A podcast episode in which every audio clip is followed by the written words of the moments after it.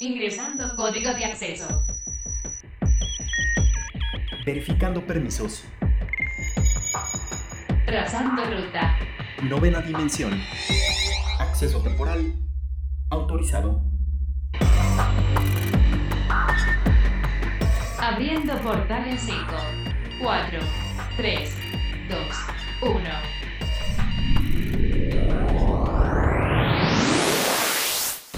Hoy en la novena dimensión, estos son los datos que tienes que saber. Adelantos de Spider-Man y Cyberpunk. Lupita Leal nos visita en la novena dimensión. WeSports, Women in Esports. Mensajes cruzados en Facebook. Funimation llega en diciembre. Hola, ¿qué tal? Bienvenidos a la novena dimensión. Yo soy Carmen y recuerden que nos pueden escribir al hashtag novena dimensión o a nuestro Twitter que es @carpam13 y @ryuk1505. Portal Gamer. Las buenas noticias siguen llegando para los gamers y para los amantes de los videojuegos. Y esta semana nos llegó una gran noticia. ¿Cuál es? Que bueno, ya hace algunas semanas les estuvimos hablando que para PlayStation 5 vamos a tener un gran lanzamiento que es Spider-Man Miles Morales. Y bueno, la noticia es que ahora en la compra de este juego vamos a recibir totalmente gratis un cupón con una versión remasterizada de Spider-Man. Eso es una gran noticia porque al menos en las primeras imágenes que pudimos revisar nos espera algo muy interesante. ¿Tú qué opinas de esto, Car? Pues creo que es una muy buena iniciativa poder tener también, aparte del de Spider-Man Miles Morales, tener la otra versión de Spider-Man, digamos la original, porque esta es otra versión muy diferente, ¿no? Entonces ya sé que tú, si hayas jugado esta versión en el PlayStation 4 o no, vas a tener esta oportunidad de jugarlo con la nueva tecnología del PlayStation 5, y esto es algo muy bueno porque vas a poder quizás ver estas diferencias o poderlo probar por primera vez. También hay un dato curioso porque mencionaban que justamente para el Spider-Man, el anterior, no iban a tener pues estas como expansiones gratuitas, pero para el de Miles Morales sí. Entonces creo que ahí es una muy buena oportunidad y esta dualidad de juegos, pero pues bueno, es para poder expandir nuestro catálogo de juegos, tomando en cuenta que pues se va lanzando la consola y pues bueno, ya de pronto no hay como muchos juegos que tengamos al momento, pero digamos que aquí vamos a tener un 2x1. Así es, vamos a tener un gran 2x1 y al menos en lo que hemos podido ver en el tráiler de lanzamiento y en algunos teasers que hemos podido ver, ya en cuanto a la comparación de gráficos, de entrada lo que podemos darnos cuenta es la cara de Peter Parker. La cara de Peter Parker sí, al parecer la rehicieron, y salvo lo que nos puedan decir nuestros radioescuchas, a mí en lo personal se me hace muy parecida a la cara a Tom Holland. Sí, le da un aire, creo que sí tiene como una similitud. Siento que no es totalmente Tom Holland porque hemos visto otros juegos que sí toman la cara de los personajes cuando son los actores, pero también ahí hay otro punto, ¿no? Que cuando toman la cara del actor o de la actriz para videojuegos tienen que pagarle pues el uso de su rostro, ¿no? Claro. Entonces también de pronto pues no lo hacen totalmente igual porque tendrían que pagar algo extra, pero sí de pronto sí mantienen ciertos rasgos como para darle esa similitud o esos aires a quien ha protagonizado por cierto tiempo al personaje, ¿no? Por ejemplo, también está el juego de Avengers, que podemos ver claramente que no son los mismos rostros, sí, claro, de los actores que hacen estos personajes, pero que pues bueno, no, la esencia del personaje sigue ahí, por lo mismo de todos los derechos, pero pues bueno, no creo que independientemente de que si es el rostro de Tom Holland o no, creo que es un muy buen juego y que vamos a poder disfrutar con esta tecnología nueva de PlayStation, con los nuevos gráficos, con el control del nuevo DualSense. Hay que ver cómo van a abordar todo esto, los poderes de Spider-Man, ¿no? Me gustaría poder pensar que vamos a sentir dentro del control pues esta sensación de vuelo, el vuelo, esas vibraciones de quizás que cuando vas en el aire, ¿no? Como, pues no sé, me imagino un avión, ¿no? Creo que es la forma más parecida que tengo a volar porque no he hecho ninguno de estos deportes extremos de paracaidismo o todo eso, pero creo que mi sensación más similar como para estar en el aire podría decir que es un avión, ¿no? Entonces creo que puedo decir que algo similar espero yo sentir en los DualSense. Es un muy buen punto el que estás tocando ahorita, Car, porque en efecto los que ya tuvimos la opción de poder disfrutar de este gran juego que es el de Spider-Man, hay muchas cosas que se prestan para ver de qué forma lo vamos a poder experimentar con el nuevo control, con el DualSense. Porque por ejemplo, tenemos la gran variedad de trajes que puede tener Spider-Man y cada uno tiene habilidades diferentes. Por ejemplo, a mí en lo personal me gusta mucho jugar con las cargas eléctricas. Entonces hay que ver cuando electrificas o cuando caes en vuelo, en picada, y generas algún tipo de sismo, de temblor, para aturdir a tus enemigos, ver de qué forma vamos a poder experimentar esto. Y también de lo que más vamos a poder experimentar es el cambio de color. Vimos también que, al menos para el tiraje largo, que se presta mucho este juego, ya que al Spidey estar observando desde unos puntos altos, sí como que la vista, la visión a distancia se llegaba a perder un poco en PlayStation 4, y ahorita mejoraron mucho eso de una forma muy sencilla, que fue integrándole un poco más de tonalidades grisáceas. Okay. Generar un poco más de gris, no tanto brillo, y esto nos hace tener un panorama más profundo. También las sombras, las sombras que generan tanto edificios como árboles cuando vas a lo largo de tu trayecto como Spidey, sí también las aminoraron un poco, no las exageraron tanto. Entonces esto va a ser muy interesante, y al menos en la comparativa que pudimos ver en internet, que ya se está filtrando, se ve algo muy interesante. Sí, yo quiero que haya este juego, probarlo y poder comparar un poquito los gráficos del PlayStation 4 y el PlayStation 5, y espero que sí me sorprendan, espero no llevarme una decepción, pero escríbanos ustedes al hashtag Novena Dimensión si ya han jugado este juego y qué esperan en el juego en la versión para PlayStation 5, ya sea el nuevo, el de Miles Morales, o el anterior, pues, pero ya en esta consola. Y otra noticia que nos tenía muy emocionados para este año era el estreno del juegazo de Cyberpunk 2077, que pues tiene como protagonista el rostro de Keanu Reeves, y era un tema bastante llamativo y bastante importante, porque esta nueva aparición de este actor dentro ahora de un videojuego es algo poco común, pero que a muchas personas le tenía emocionado de poder ver a este actor como protagonizaba un juego, ¿no? Creo que era un dato curioso e importante dentro de este nuevo título, y que pues era parte importante de la mirada de todas las personas. Desgraciadamente, pues el estreno de este juego por todo esto del COVID se retrasó, llevándonos pues hasta una fecha del 12 de noviembre, que ya es el estreno oficial en el cual va a estar este juego. Sin embargo, los desarrolladores de CD Projekt habían comentado que pues todo iba bien, que no iban a necesitar más tiempo para terminar de diseñar este juego, que todo iba muy cool, todo iba excelente, que sí se lograba para el 12 de noviembre.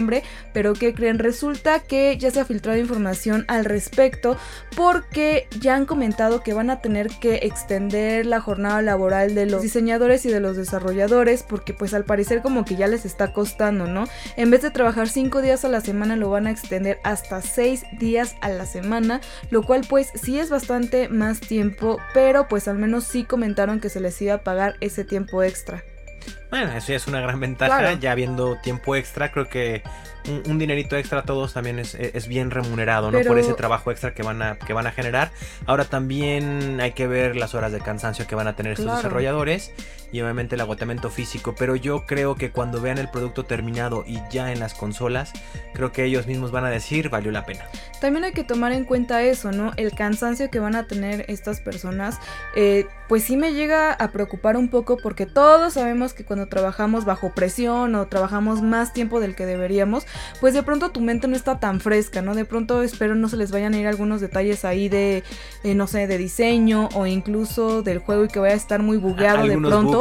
Algunos bugs, digo, sabemos que dentro de todos los juegos siempre va a haber bugs de pronto, porque al momento de lanzarlos pues nunca te esperas al 100% cómo lo va a recibir el usuario, cómo va a soportar el juego en realidad, aunque sí tienen muchos simuladores y se hacen betas, pero ley de Murphy, ¿no? En el momento no importa cuántas betas hagas o cuántas pruebas tú realices, de pronto todo puede suceder y al momento puedes tener ciertos bugs. Sobre todo también hay que esperar, como bien tú dices, para qué plataforma tal vez vaya a tener más bugs o menos, claro, bugs, porque estamos conscientes de que también, aparte de que va a salir para las consolas que ya están establecidas, como lo son el Xbox One y como son el PlayStation 4, tenemos lanzamientos nuevos y vamos a ver de qué forma se comporta este juego para estas nuevas consolas de nueva generación, y ver qué tanto vamos a tener. Lo más seguro es que vayamos a tener por ahí alguna actualización de inmediato, claro, como bien es en los últimos tiempos. Juego nuevo que compras, automáticamente se descarga una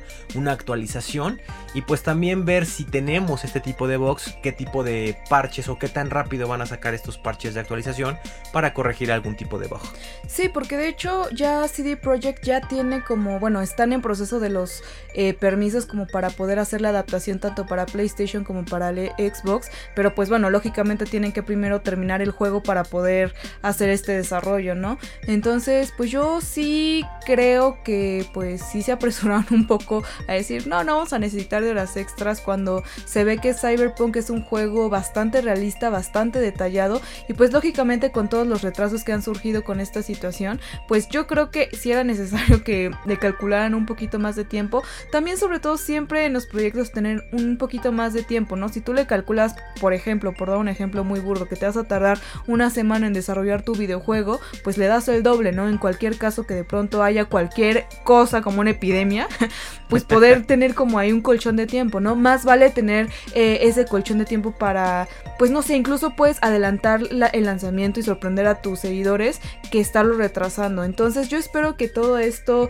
sí genere un buen detalle en el juego y no nos vaya a causar un retraso más por toda esta situación, ¿no? Que independientemente de este tiempo extra que están trabajando las personas, no vaya a ser como un indicio de que, como están muy presionados, puedan volver a tener un retraso. Así que cuéntenos ustedes en el hashtag Novena Dimensión qué creen que es lo que vaya a pasar, si va a salir el juego en la fecha que nos prometieron o que de pronto vayan a volver a cambiar esta fecha. Yo espero que no sea así, pero mejor cuéntenos ustedes qué veredicto le dan a esta situación de CD Projekt. Amigos de la Novena Dimensión, estamos muy emocionados porque tenemos una invitada especial el día de hoy. Ella es Lupita Leal y es actriz de doblaje y nos va a platicar muchos datos de su carrera, de su experiencia y cómo ha sido su camino dentro de este mundo que sabemos que a muchos de ustedes les gusta. Ryuk, ¿cómo estás? ¿Estás por ahí? Hola, ¿cómo estás? Carpam13, en efecto estoy muy feliz, Carmen. Estoy muy feliz de estar aquí con una invitada de súper lujo, que es Lupita Leal, y pues comencemos. Súper. Hola chicos, mucho gusto. Pues igual para iniciar, platícanos un poquito, ¿no? Sabemos que esto del doblaje es un tema que a muchas personas les apasiona, pero que por otro lado muchos no saben cómo se inicia o cómo es el primer paso para involucrarse en este tema. Platícanos tú, ¿cómo fue tu experiencia? ¿Cómo fue que diste ese primer paso para empezar en el doblaje? Ay, pues mira, mi experiencia fue un poco distinta a la que quizá podría ser ahora la de muchos chicos que se puedan interesar. Porque yo empecé de muy chiquita, yo empecé a los 5 años. Un tío mío que ya falleció, que se llama Carlos Íñigo. No sé si ustedes vieron La Vida Moderna de Rocco. Sí, por supuesto. Ah, pues él era la voz de Rocco, igual en, por ejemplo, en Los Simpsons, era la voz del profesor Brinco, Bueno, en fin, una cantidad enorme de voces icónicas. Y pues bueno, él era mi tío. Y cuando éramos niños, mis hermanos y yo, bueno, ustedes ya conocen a mi hermano Miguel Ángel, a Mike, pero tengo también otro hermano. Cuando éramos niños los tres, pues nos empezó a llamar la atención. A mi hermano, el mayor, fue al que primero le llamó la atención esto. Y mi tío lo empezó a llevar. Había una empresa en ese entonces que se llamaba Audio Master y lo empezó a llevar, empezó a conocer cómo era esto del mundo del doblaje y vaya, no fue como de un día para otro, pero comenzó él a tener llamados y pues después lo acompañábamos mi hermano y yo, Miguel Ángel y yo acompañábamos a mi hermano y pues también nos empezaron a buscar a nosotros, ¿no? Básicamente fue un aprendizaje, pues con la experiencia, con el ver a los grandes de aquellos momentos, ¿no? De los 90s. Entonces, así fue como inicié en todo esto. Muy bien, Lupita, muchas gracias.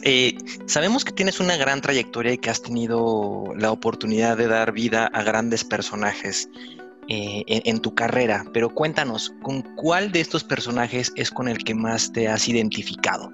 Pues mira, yo creo que esa es una pregunta como complicada de responder, pero uno de los personajes que quizá no creo que más me haya identificado, pero que sí fue como de los más importantes en mi carrera, fue Carly, Carly, porque pues tuvo demasiado impacto en la gente. Actualmente a la gente le sigue gustando.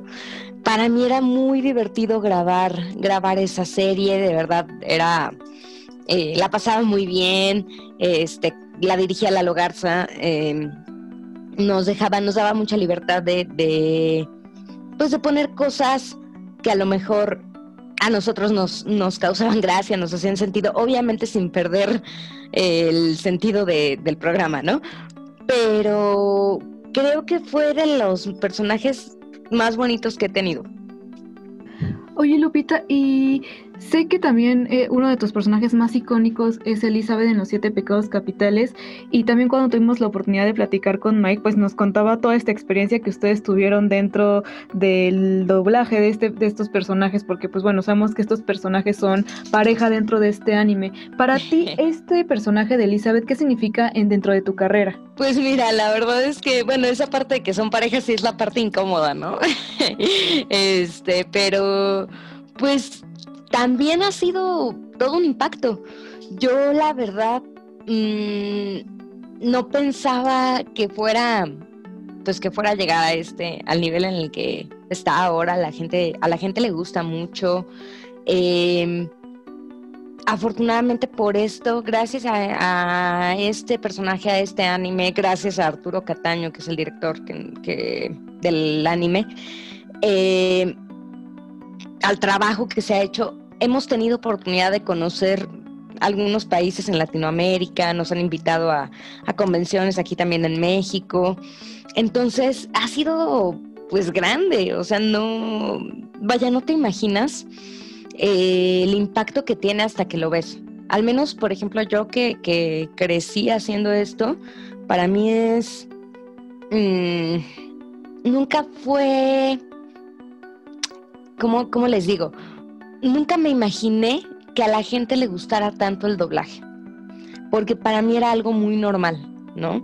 Entonces ahora con este personaje de Elizabeth me doy cuenta aún más del impacto que tienen las personas, de que a la gente realmente le apasiona pues este mundo, ¿no? Claro, justamente. Y es que tú al prestarle la voz al personaje, pues básicamente sí le dejas un poco de esencia en ese doblaje, ¿no? En esa interpretación. Creo que también es mucho lo que las personas de pronto valoran, porque sí te llegan a identificar a ti como el personaje, ¿no? Como si tú estuvieras encarnando el personaje como tal. Y pues sí, o sea, creo que es esa, ¿no? Como esa, pues esa empatía que tiene la gente contigo que haces a ciertos personajes. Sí, exactamente. Creo que justo de alguna manera, vaya, yo no soy Elizabeth, pero la gente de alguna manera lo percibe así, ¿no? E incluso uno llega a tener como, pues esa conexión con el personaje, ¿no? O sea, a pesar de que los personajes no son nuestros, ¿no? En todo el doblaje, los personajes no son nuestros, llegas a generar una conexión, pues grande, y a la gente, lo nota, ¿no? La gente te percibe así con esa conexión. Justamente ahorita que estamos hablando de conexión, hay una escena que a mí me encantaría preguntarte como muchos fanáticos, porque ha causado mucho impacto, incluso hay muchos videos de videoreacciones en internet, que es la muerte de Meliodas, ¿no? Esa escena donde Elizabeth grita y se desgarra, la verdad te pone la piel chinita. Entonces sí me gustaría preguntarte, ahorita que te tenemos aquí con nosotros de invitada, ¿cómo fue grabar esa escena? Porque de verdad fue algo impresionante. Pues a lo mejor no les voy a contar algo nuevo, quizá, no sé. A lo mejor para el público, si ya me han llegado a escuchar, si han llegado a escuchar a mi hermano, algo que es muy importante es que Arturo Cataño, que les decía yo dirige la serie, se mete mucho en platicarte, en contarte, en realmente meterte en el personaje, ¿no? Hago un paréntesis, comúnmente en doblaje, pues no ves todo el capítulo, ves las partes en las que sales, ves las escenas en las que sales. A veces no tienes idea mucho de lo que va sucediendo, ¿no? Y aquí con Siete Pecados, con Arturo, incluso te pone escenas en donde no sales tú para que te contextualices, para que veas, para que entiendas. Entonces, esta escena, pues, no es solamente la escena, sino toda la historia atrás, toda la todo el conocimiento atrás, el amor que hay entre ellos atrás. Y al momento de grabarla, de verdad, sí te metes en eso. O sea, yo podría decirles que a lo mejor con otros personajes no llega a ser una conexión tan grande porque a veces no da el tiempo de que uno la haga. Sí puedes meterte en el personaje, pero no, algunas veces no conectas tanto, ¿no? En cambio aquí sí, vaya, sí lo vives, o sí lo viví, ¿no? O sea, incluso de verdad hasta las lagrimitas se me salieron al grabar la escena. Y nos hiciste soltar muchas lágrimas también a nosotros, déjame decirte, la verdad, sí es un excelente trabajo, de verdad, muchas gracias por esa escena. De verdad. Gracias. Sí, Lupita, la verdad es que es una escena muy icónica que creo que nos marcó a todos en general. Y no sé, quizás, corrígeme si estoy mal, también el simple hecho de que era la voz como de tu hermano en una situación pues complicada dentro de la historia, pues no sé, siento que también podía haberte como movido un poco algo por ahí en el corazoncito. Pues sí, también algo algo hay de eso. Digo, es difícil porque, como decían hace rato ustedes, ¿no? Son pareja. Al final, la conexión es más, un poco más con el personaje, ¿no? Pero, como les decía, o sea, difícilmente te puedes meter al grabar un anime, una serie, una película.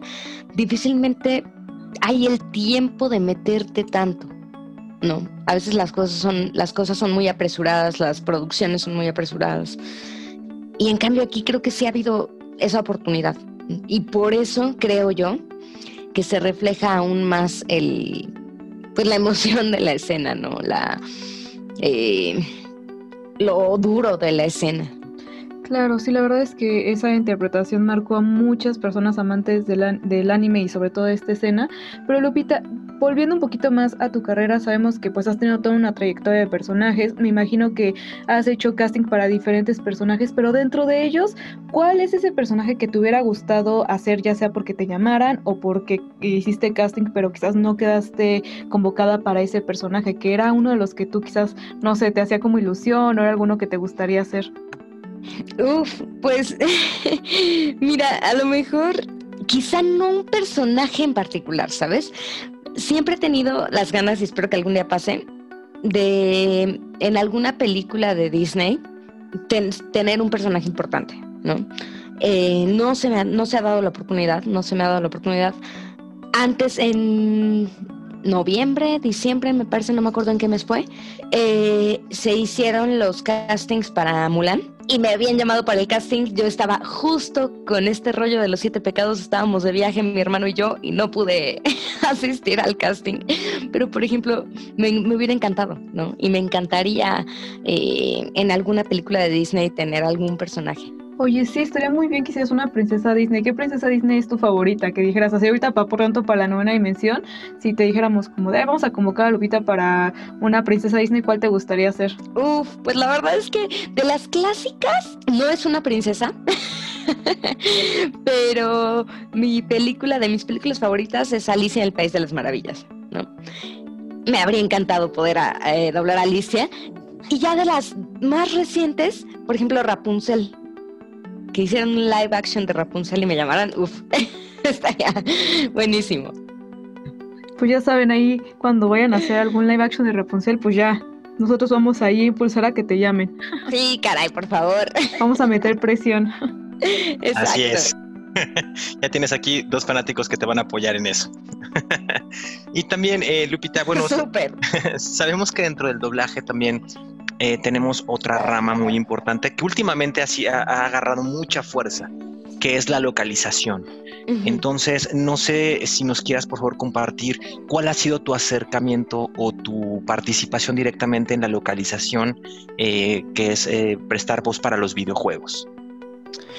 Fíjate que he tenido personajes pequeños en su mayoría. No ha habido personajes tan grandes, pero uno de los juegos, digamos, en los que pude participar y que es de los que a mucha gente les gusta, en League of Legends, tuve la oportunidad de hacer a una chica llamada Quillana, y la verdad es que fue una experiencia súper linda porque es muy diferente a hacer doblaje, es totalmente distinto a hacer doblaje. Hay veces que tienes las líneas en el idioma original, pero hay veces que tú tienes nada más la línea sin audio, pues, y tienes tú que darle esa vida, ¿no? Entonces es un mundo totalmente distinto, muy padre, muy divertido. No estás viendo tú la imagen, ¿no? Entonces tienes que imaginarte básicamente lo que está pasando, ¿no? Te cuentan y te entras en el videojuego. Entonces es otro mundo, totalmente. Igual tuve la oportunidad de trabajar en los juegos, en unos videojuegos de Lego, en el que doblé a Gwenpool, que es como la versión mujer de Deadpool, y también súper divertido, ¿no? O sea, yo creo que ha sido de las cosas más divertidas que he hecho. Ahorita que nos comentas justamente esta gran diferencia entre localización y videojuegos, entre localización y doblaje, a Lupita Leal, ¿qué ve más como un reto o qué le gusta hacer más? ¿Localización o doblaje? ¡Ay! Me la pones difícil.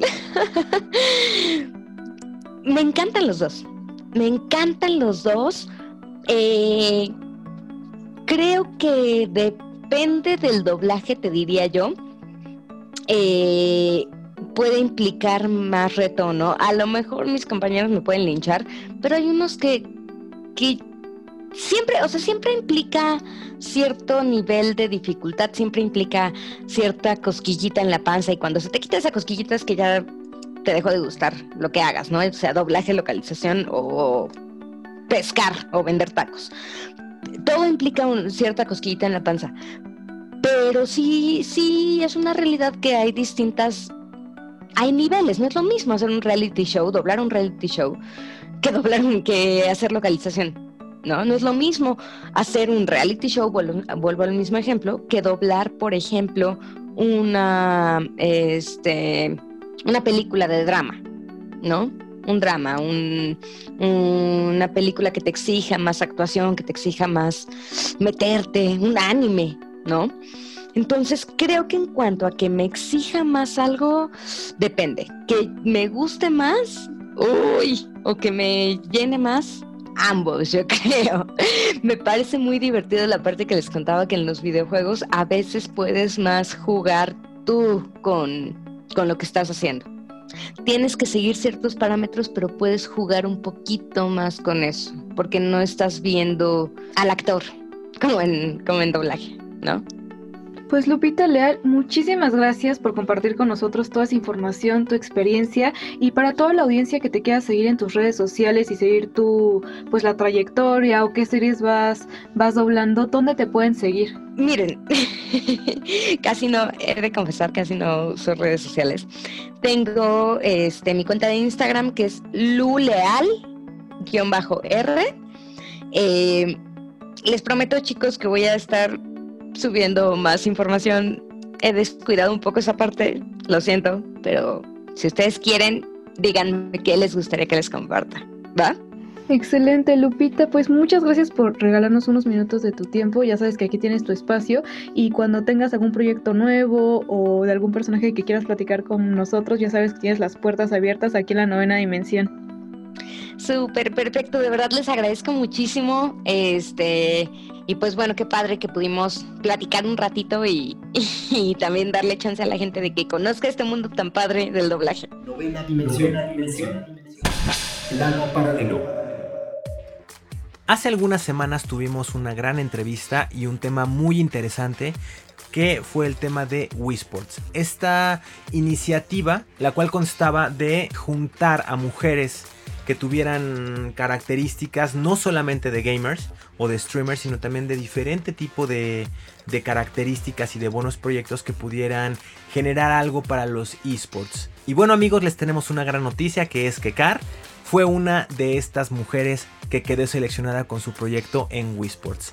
Y es para mí un placer y un honor anunciarles esto. Y Car, bueno, cuéntanos un poquito ya más a detalle, tú que ya estás dentro de esta iniciativa, ¿cómo la ves? ¿De qué se trata? Cuéntanos un poquito, vamos a desmenuzar un poquito más esta nueva iniciativa.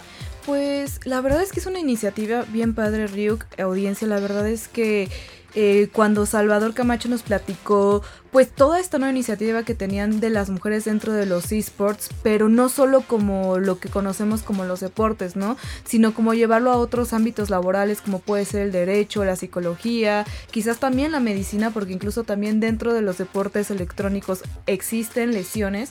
Entonces esta iniciativa es más dedicada lógicamente a las mujeres, porque dentro del mundo de los esports desgraciadamente las mujeres siguen siendo un poco relegadas, ¿no? No son tomadas muy en cuenta, no son el foco de atención. Si se dan cuenta, la mayoría de los torneos de esports son puros hombres, tanto como los casters como los jugadores son equipos varoniles, ni siquiera hay mixtos. Entonces pues bueno, ¿no? Esta es una nueva oportunidad que tenemos nosotros como mujeres de prepararnos y enfocar nuestras carreras directamente a lo que son los esports. Por ejemplo, yo comentaba mucho y lo he dicho, es que cuando yo tuve la oportunidad de estudiar mi carrera universitaria, no existía como tal una carrera enfocada a los videojuegos, ¿no? De pronto lo más similar que existía en el momento era la ingeniería en sistemas o todo este tipo de ingenierías dedicadas a la informática, que no eran precisamente enfocada a los videojuegos, pero que pues bueno, al saber de programación te permitían desarrollar videojuegos. Yo la verdad es que yo no me considero buena para la programación, no es algo que sea una habilidad mía, y yo me fui un poquito más por el audio, ¿no? Porque también me gusta mucho la música, desde pequeña toco instrumentos y de pronto pues encontré ese equilibrio, al menos en ingeniería en audio, pues de que pues los videojuegos tienen música, tienen sonidos, la ingeniería en audio pues es música, es sonido. Entonces pues bueno, consideré importante plasmarlo, pero parte de esto era la falta de oportunidades dentro del ambiente laboral, ¿no? De pronto al ver hacia afuera y darte cuenta que al menos aquí en México la industria de los videojuegos sí es muy amplia, pero hacia las mujeres sí está un poco dispersa, pues esta iniciativa de WeSports te permite prepararte y enfocarte y también conocer otras chicas que están en el mismo canal que tú. Así es, Car, como lo mencionas, cuando hemos tenido incluso nosotros la oportunidad de asistir a eventos de esports o eventos promocionales para videojuegos, es increíble ver la cantidad de público femenino que acude a estos eventos y que existe este tipo de espacios para que podamos desarrollar a más mujeres dentro del mundo de los esports. Yo creo que esto nos da un enriquecimiento increíble y una gran oportunidad, porque sabemos que también la visión que puede llegar a tener una mujer dentro de este mundo es algo que también hace falta, ¿no? Normalmente cuando estamos trabajando, como bien tú lo mencionas, en producción, sabemos que a veces falta ese toque femenino que siempre es como ese detallito, ¿no? Que muchas veces a lo mejor se deja pasar, y creo que es algo que también le está haciendo mucha falta a los esports. Que de hecho mencionaban en esta primera edición que tuvimos, en esta primera clase, comentaban eso, ¿no? Que estaba comprobado que las mujeres que juegan videojuegos o que se dedican a hacer esto tienen mayor posibilidad a dedicarse a una de estas carreras STEAM, que las carreras STEAM, para los que no tengan conocimiento más o menos de qué hablo, porque pues STEAM lo puedes confundir quizás con la plataforma, pero todas estas carreras de STEAM son las carreras tecnológicas, las carreras artísticas, las carreras informáticas, y bueno, no me acuerdo exactamente del cronograma que tiene la palabra STEAM, porque es System, Technology, Engineering, Arts, y por ahí me falta la palabra M, pero bueno, son todas estas carreras que normalmente son para hombres, pero bueno, ellos nos platicaban que muchas de las mujeres gamers deciden elegir una de estas carreras que ellos comentan que son STEAM. Obviamente las mujeres también tenemos esa capacidad, no nos excluye, todas las personas y seres humanos tenemos capacidades distintas y nos adaptamos a conocimientos diferentes, y pues bueno, también está comprobado que las chicas son más propensas a estudiar también estas carreras, pero el único punto de ahí es que lo que platicamos mucho en este primer encuentro es justo eso, ¿no? Que socialmente de pronto nos educan como para que no estudiamos este tipo de carreras porque son para hombres, y de hecho muchas de mis compañeras, que la verdad me encantó estar en este grupo porque me identifiqué muchísimo con ellas, como que encontré un grupo donde creo que me ajustaba muy bien, ¿no? Como que tenía estas chicas que tenían los mismos objetivos que yo y que no estaba sola en este mundo gamer, pues también decían eso, ¿no? Que dentro de sus carreras muchas eran ingenieras, muchas estaban estudiando algún tipo de ingeniería, la gran mayoría está dedicada a este tipo de carreras STEAM. Comentaba eso, ¿no? Que de pronto de una generación de 60 eran como 5 chicas chicas, ¿no? Que la verdad es un porcentaje muy bajo. Y la idea de esto es, quiero animarlas a todas ustedes a que si tienen ganas de estudiar alguna de estas carreras de STEAM, ya sea una ingeniería, alguna carrera informática o cualquiera de que sean su interés, pues no, que nadie les diga que está mal o que no se puede, porque claro que se puede. Hay muchas chicas allá afuera que lo estudian y pues anímense a estudiar sus carreras y sobre todo pues a darle al tema de los videojuegos, porque es una industria que a lo largo de los años ha estado creciendo muchísimo y que se le ve futuro, ¿no? Si no, no se estarían tomando estas iniciativas. Entonces, pues bueno, ya les estaré platicando cómo ha ido avanzando esta nueva generación de WeSports, Women in Esports, porque la verdad se está poniendo bastante bueno y estamos aprendiendo muchísimas cosas, y lo importante siempre es el apoyo mutuo, ¿no? Siempre apoyarnos entre streamers, y qué mejor si son chicas que tienen el mismo conocimiento que tú y las mismas habilidades. Los aliens de Cápsula Geek están entrando por el portal de la novena dimensión y nos traen un dato importante sobre las nuevas mini PCs, así que vamos a escuchar este avance tecnológico.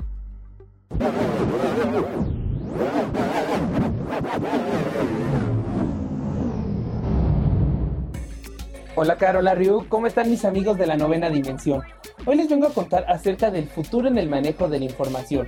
Al pasar el tiempo hemos visto cómo han cambiado las técnicas para almacenar datos, desde que todo se escribía en papel hasta los cartuchos, discos, USB, la nube y así con el pasar de los años. Sin embargo, aunque es muy fácil guardar y transportar imágenes, videos, entre otros archivos, muchas veces no tenemos instalados algunos programas para la ejecución de estos mismos, que les estoy mencionando.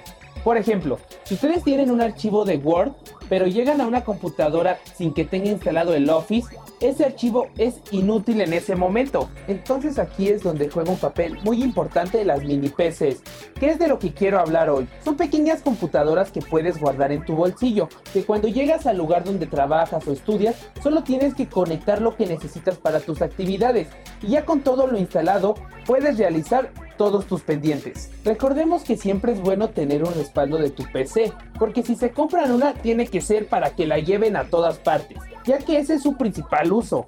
Recordemos que con un accidente puede que perdamos toda nuestra información, así que si quieren adquirir este producto que se encuentra en constante evolución, tengan sus precauciones. Cada vez son más chicas y más potentes. También, por más increíble que fuera imaginarlo, les recuerdo que estas PCs son recomendadas para programas que no necesiten tantos recursos. Por si estaban pensando en correr juegos 4K a 60 frames por segundo, les recomendamos una laptop gamer, que es lo más portátil que existe en ese ámbito. Claro que hay unas más grandes, como las de la marca Asus, pero pues siento que cuando llega a cierto tamaño ya pierde su utilidad principal, que es la de transportarlo de manera sencilla. En mi humilde opinión, las que son más funcionales vendrían siendo las Intel, ya que estas cumplen las especificaciones que les comenté desde el principio. Igual es momento que aún se han popularizado métodos de almacenaje como la nube, esta tiene algunas complicaciones. Por ejemplo, lo comentado de la instalación de programas o de tu información, que aunque cumple con cierto nivel de seguridad, no estamos al 100% confiados que nuestra información quede a la merced de terceros. Y bueno, ya me voy despidiendo, pero antes quisiera recordarles mantenerse al tanto de los nuevos adelantos en tecnología, ya que esta existe para facilitarnos el día a día y tener mejor calidad de vida. Como siempre les quiero preguntar, ¿ustedes cómo aplicarían las mini PCs en sus vidas? ¿O si les gustaría tener una? Recuerden que pueden comunicarse con nosotros con el hashtag La Novena Dimensión en Twitter. Y no olviden seguirnos en nuestras redes sociales, en Twitter como @CápsulaGeekMX y en YouTube como Cápsula Geek.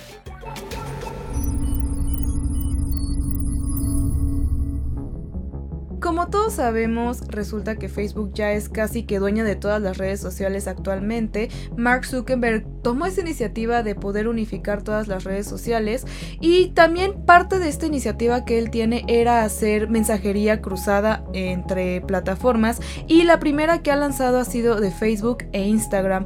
Parte de esta iniciativa que tiene Mark Zuckerberg es poder hacer que las personas que no tengan Instagram, poderse comunicar con estas personas desde su Facebook, y de la misma manera, ¿no? Personas que no tengan Facebook, lo cual lo veo un poco probable en esta realidad donde ya todo el mundo tiene Facebook, pero en dado caso que no tengas Facebook pero sí Instagram, pues también vas a poderte comunicar con personas que tengan Facebook. Esta es una idea como para poder hacer este intercambio de mensajería sin importar qué, y parte de esto es también implementar nuevas modalidades o nuevas fusiones dentro de estas plataformas.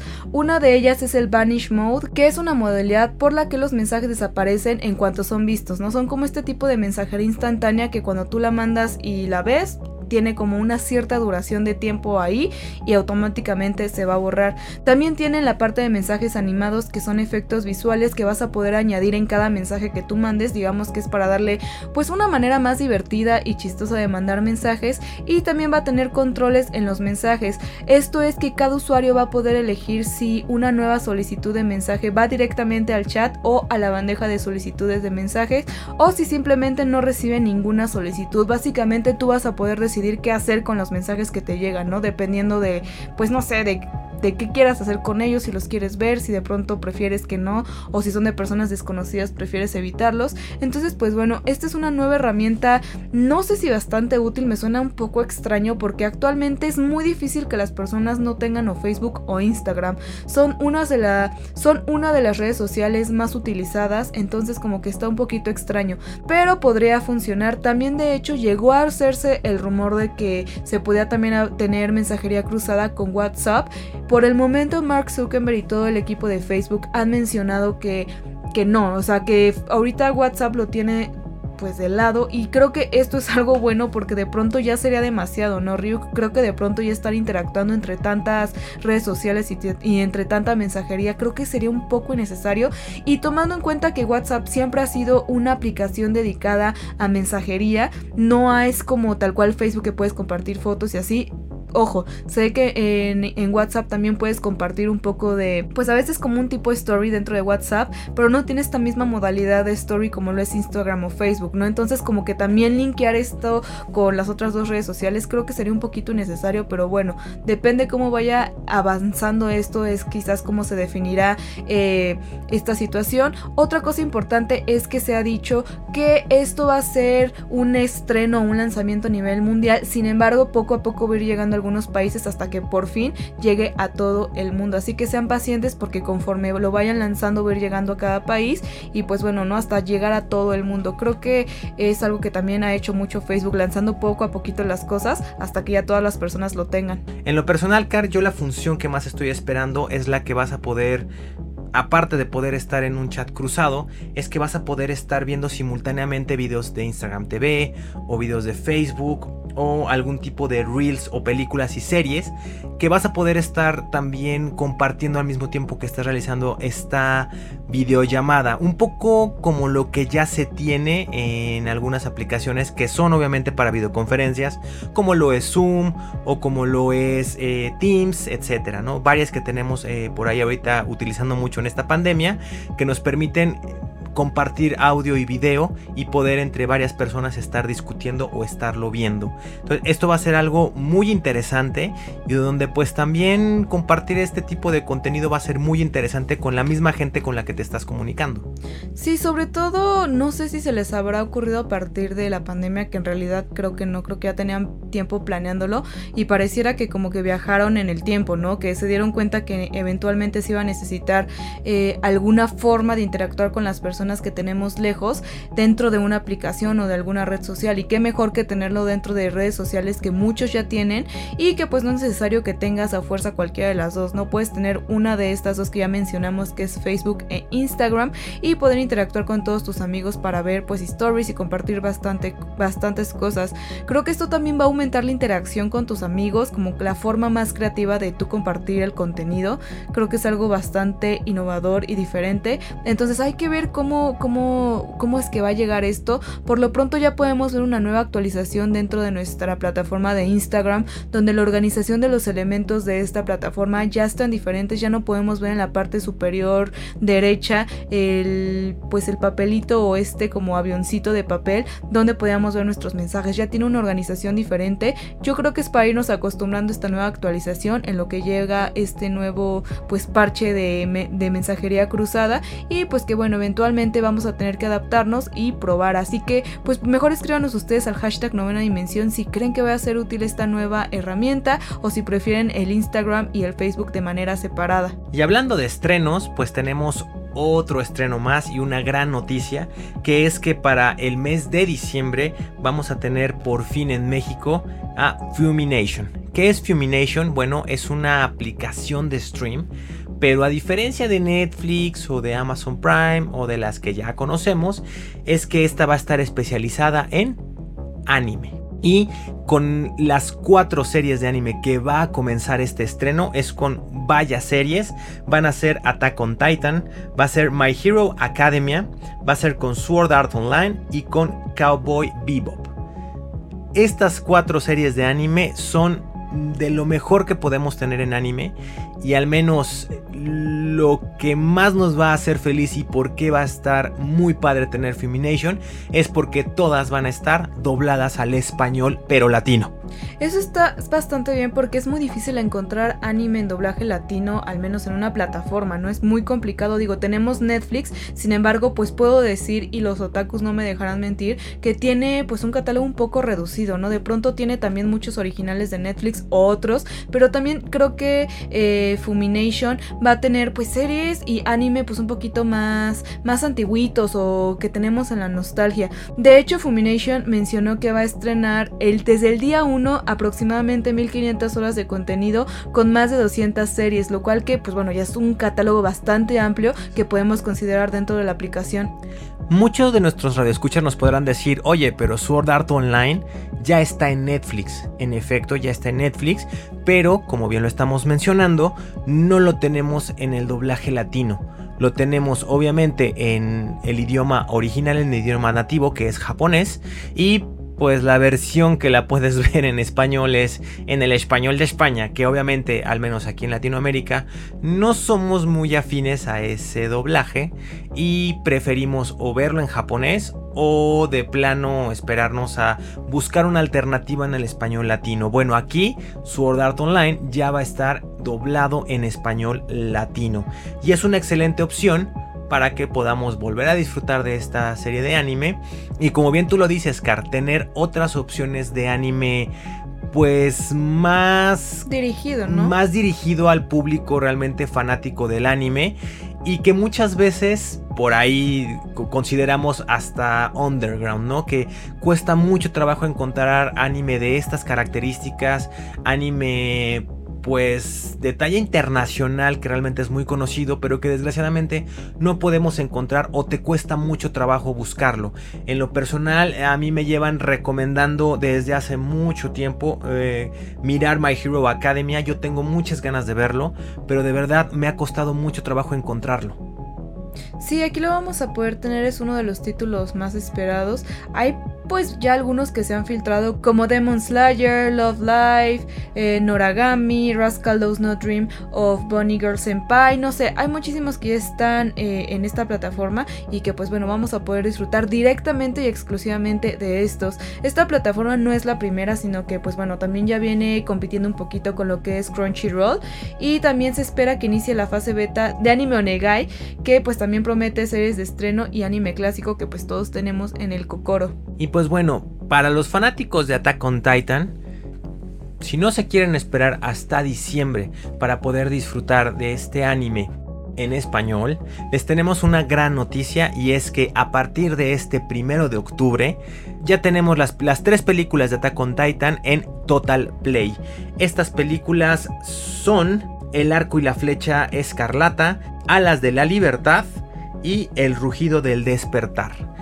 Cabe mencionar que tiene un elenco impresionante de actores de doblaje mexicanos y que realmente le han estado haciendo muchísima publicidad, y que ya por fin tenemos esta noticia oficial, que es que ya a partir de este 1 de octubre las vamos a poder disfrutar desde Total Play. Ahora es momento de escuchar la recomendación semanal de anime de los Alien de Cápsula Geek, así que escuchemos qué es lo que nos tienen el día de hoy.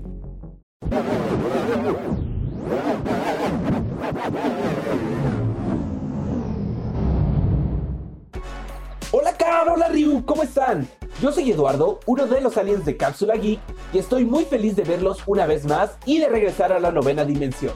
El día de hoy les traigo una recomendación de un anime bastante divertido que me encantó, y créanme que a ustedes también les gustará. Su nombre es One Punch Man, y estoy seguro que varios terrícolas que nos escuchan ya lo deben de conocer. La historia se centra en Saitama, un superhéroe calvo extremadamente fuerte que después de un riguroso entrenamiento físico, adquiere la fuerza sobrenatural para derrotar de un solo golpe a cualquiera que atente contra los ciudadanos. Sin embargo, el problema de nuestro protagonista es el desánimo que le causa la ausencia de un verdadero desafío, ya que su pasión es combatir con enemigos y siente que su vida empieza a carecer de sentido, lo cual ha causado que continuamente esté buscando a un oponente digno de su poder. Poco a poco nuestro solitario protagonista va consiguiendo nuevos amigos, enemigos y hasta su propio discípulo.